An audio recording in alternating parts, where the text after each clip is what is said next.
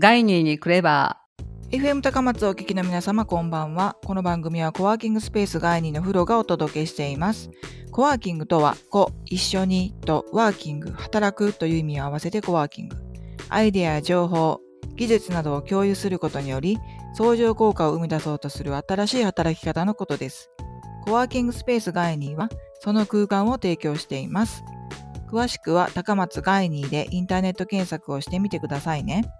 番組ではガイニーにお立ち寄りいただいた方々を中心に、クレバーな部分をお話ししながらご紹介していきたいと思います。まさに、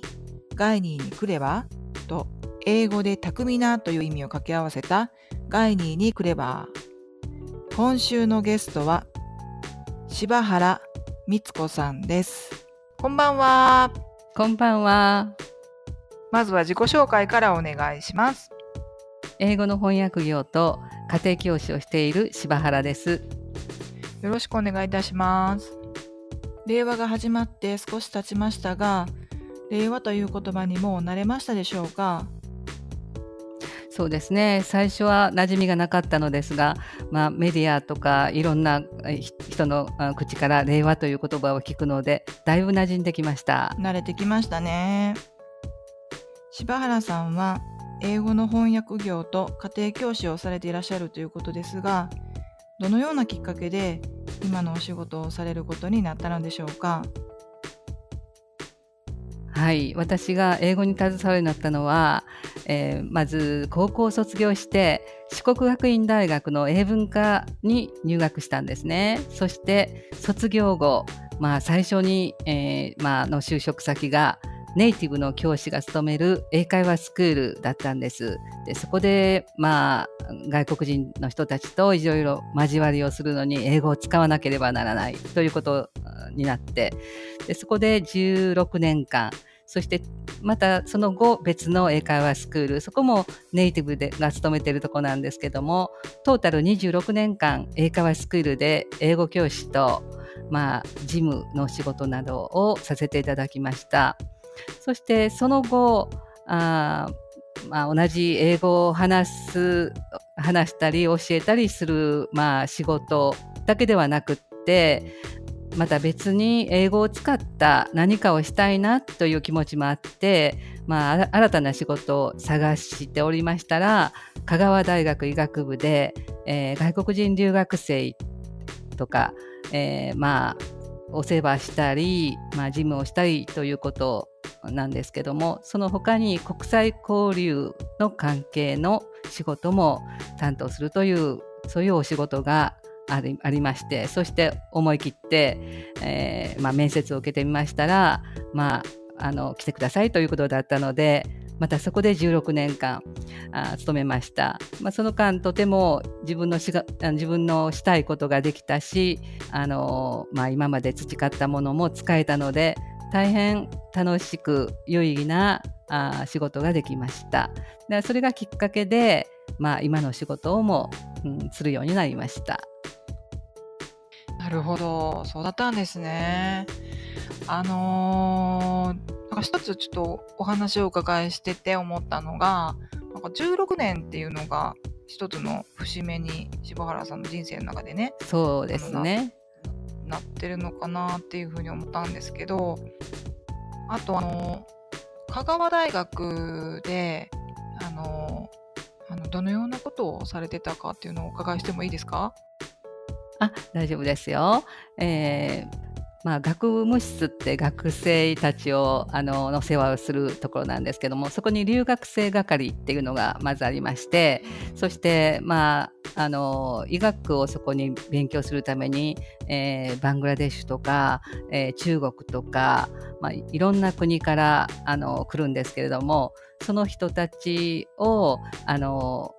まあ、奨学金をもらってこちらに来る時の奨学金のあのもらうための手続きをしたりそれとか入国するための資格を取るためのビザを取るためのそういう手続きをしたりという仕事があの主でした。でこちらに来てからは生活上のケアをしてあげたり、まあ、あの大学の中でいろいろと奨学金を受けたりっていうそういう手続きをあのすることでしたね。で国際交流関係に至りましてはこちらから日本人がイギリスに行ったりブルネイ行ったりっていうそういう交流がある時のまああの派遣する手続きですね。それの分のお手伝いをしたいろんな書類がいっぱいあるんですけどね、それをやっぱりあの向こうの人たちのあの要求に合わせて、まあ、送ったりっていうことですよね。そういうお仕事をしてました。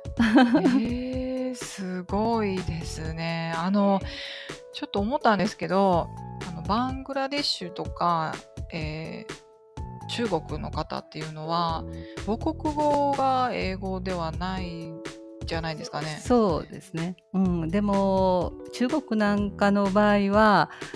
まあ医学部とか医学の勉強するとかハイソサエティの人たちは英語ができるんですね。うん、でブルネイはあの公用語が英語なんですよね。えー、だからまあ留学する人たちはほとんどが英語ができる方が多いですね。なるほどね。その書類がねなんかすごく今ちょっと聞いただけでものすごく難しそうにあの想像してしまいましたけど。そうですね。私も最初は慣れない時はまあこんなに複雑な書類がたくさんあるものだと思って。で最初はそんなに複雑なものではなかったんですけど10年ぐらい11年ぐらいかな。あの留学生係で事務の仕事をしていて後のその先5年間ですね。その間特に国際交流のあのお手伝いするようになった時はうんもう書類はすごく複雑で。で直接 E メールで向こうのイギリスの事務の方とやり取りをするということもねあの多々ありましたので。えー、すごいなほど。はい、ありがとうございます。ガイニーにクレバーではゲストさんにお気に入りの曲や思い出のある曲などを2曲選んでいただいています。ここで柴原さんの選んでいただきました最初の曲をお聴きください。翼をください。柴原さんの選んだ1曲目は翼をくださいでした。この曲を選ばれたのはなぜなのでしょうか？はい、えー、この曲は、うんえー、先ほど自己紹介をした時に私が、えー、トータル26年間英会話スクールで英語を教える仕事を主にやっていたとお話ししましたがその後、まあ、6ヶ月ぐらいお仕事をちょっとあお休みして新しい仕事に移りたいなということで探していたと話しました。はい、でその間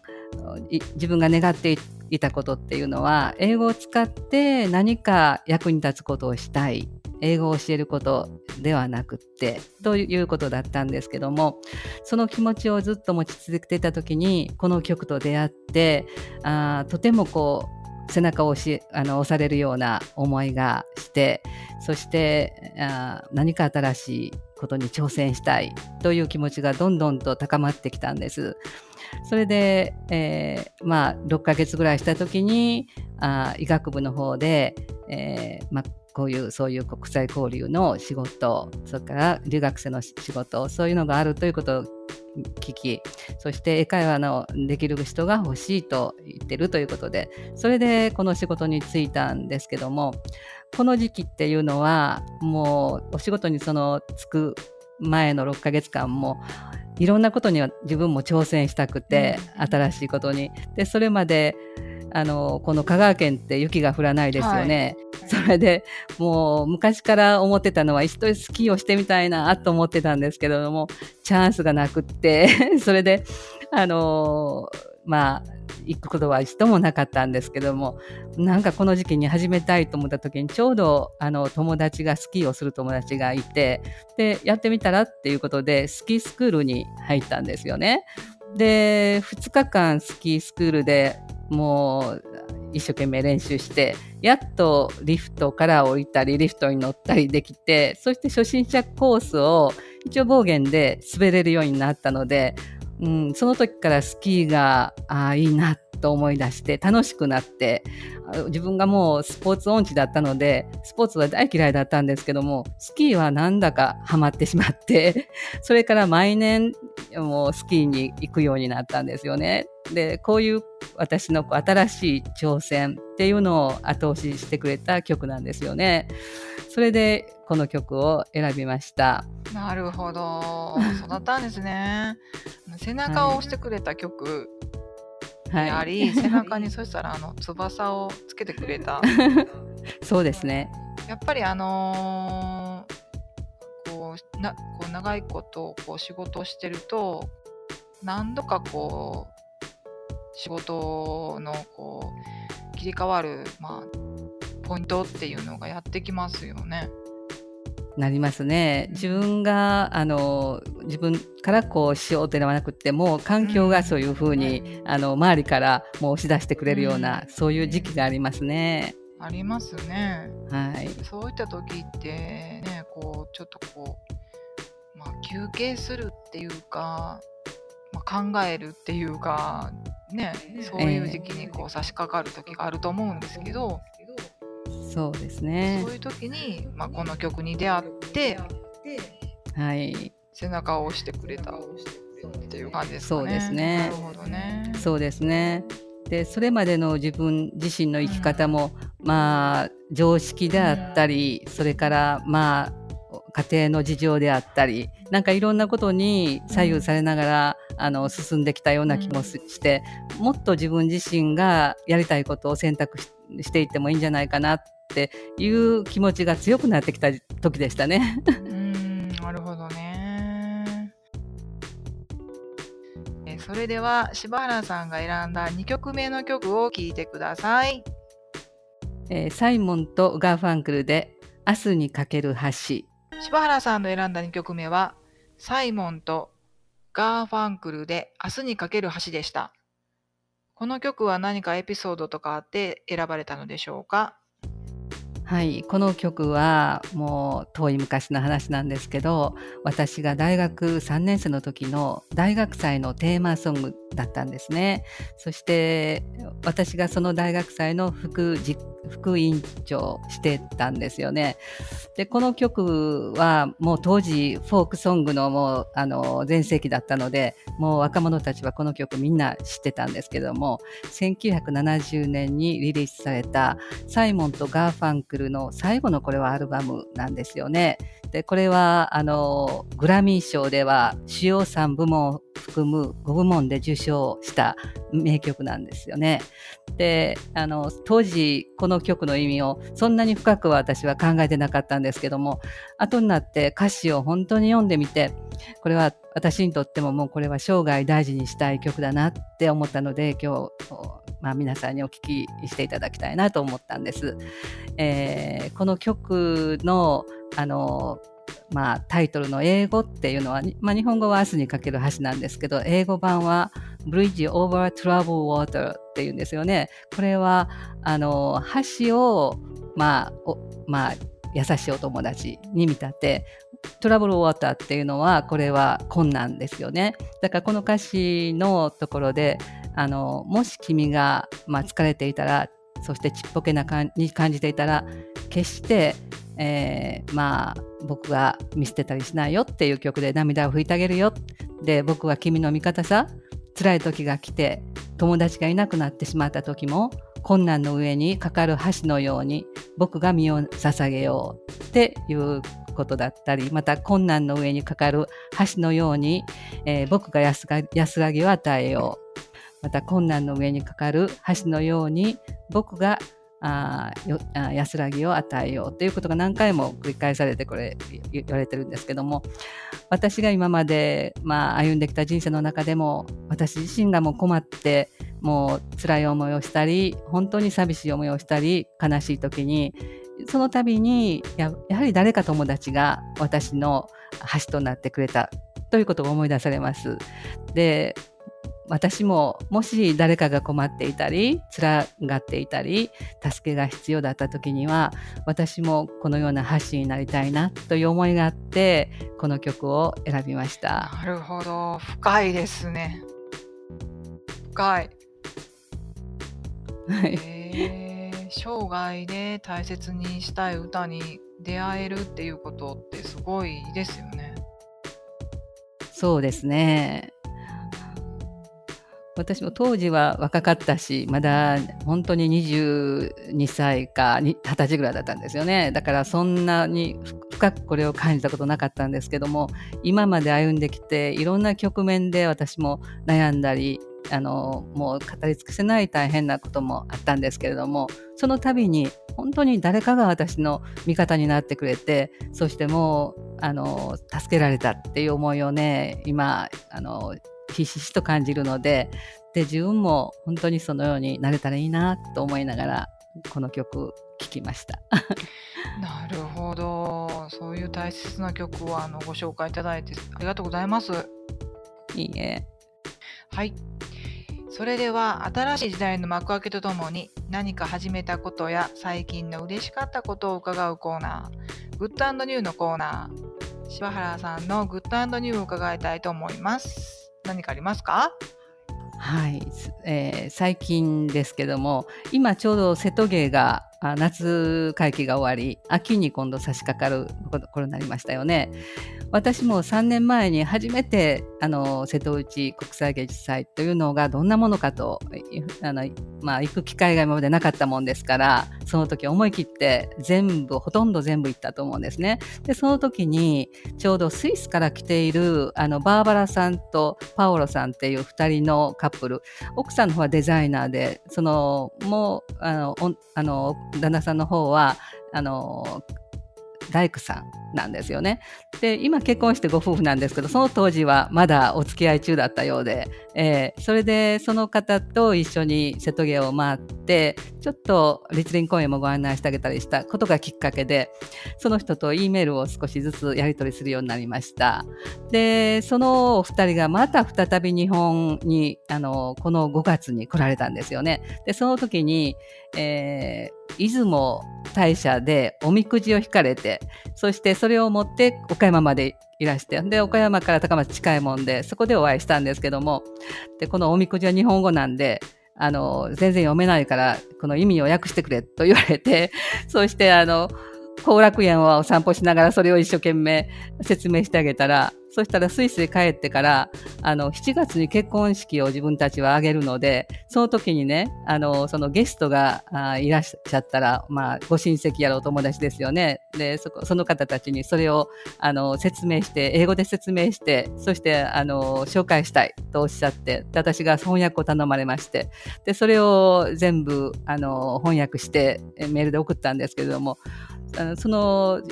あの翻訳したものをちゃんとあの大きく引き伸ばしてボードに貼り付けてそしてあの会場のあの壁にもう貼り付けてゲストさんが全部日本語のその出雲神社のおみくじ日本語とあ訳した英語が見えるようにしてちゃんと紹介しているのを写真を送ってくれたんですね。私もとっても嬉しくってで彼らもそのおみくじの内容というのが永久のことは初めてよし結婚よしという、まあ、他にも全部全て良いことだったので、まあ、本人たちはとっても嬉しかったんでしょうね。それであの結婚式にそういうふうにあのゲストの方にご披露されたようです。で私もあのそういうふうにしていただいて、まあ、彼らの結婚式に行けなかったの残念なんですけどもあの、まあ、私の翻訳がそこで参加してくれたということで 私も嬉しく思っております。なるほどそういうことがあったんですね、はい、すごいですね。あの一度ねなんか一期一会じゃなくてこうもう一度ねあの一緒に行きませんかっていうふうにお誘いしていただけるっていうのがいいですね。そうですねもう嬉しかったですねあの岡山だった近い方来れますかって言われた時には行きますってすぐ答えました。なるほどねまたあのねおみくじっていうこう日本独特のなんかそういうね、運試しみたいなものでいいものが当たって当たってというか、まあ、いいものが巡ってきてでその内容を柴原さんに翻訳していただいたということですよね。うそうですね。あの柴原さんに、えー、翻訳とかをねお願いしようと思ったらねどうどうやってお願いしたらいいですかね？あ、そうですか。えーっと、そしたらあ、ガイニーさんを通して、あの、おっしゃっていただければ、あの、まあ、ご相談に乗りますので、ご遠慮なくガイニーさんにご相談ください。はありがとうござい かりました。じゃあ、外に、あの、柴原さんの、あの、翻訳業務の受付窓口として、あの、あの、させていただきますので、皆さん、あの、もし、あの、ね、翻訳してほしいなっていう方がいらっしゃったらいつでも、あの、お問い合わせください。はい。今週のゲストは、英語の翻訳と家庭教師をされている柴原光子さんでした。ありがとうございました。ありがとうございました。ガイニーにクレーバーでは番組へのメッセージやリクエストを募集しています。ガイニーのホームページから番組へメッセージを送るをクリックしてメッセージフォームからお送りください。今日のゲストさんへの質問やメッセージも受け付けています。たくさん送ってください。お待ちしております。そしてこのラジオは毎週放送ですが各週での更新になります。新しい内容をお聞きになりたい方は第1第3木曜日の放送をお聞きください。放送を聞き逃した方やもう一度お聞きになりたい方は第2第4木曜日の同じ時刻に前回の内容と同じ内容が放送されます。聞いてくださいね。それではまたお会いできることを楽しみにしています。エンディング曲は高島雅美さんのサムウェアです。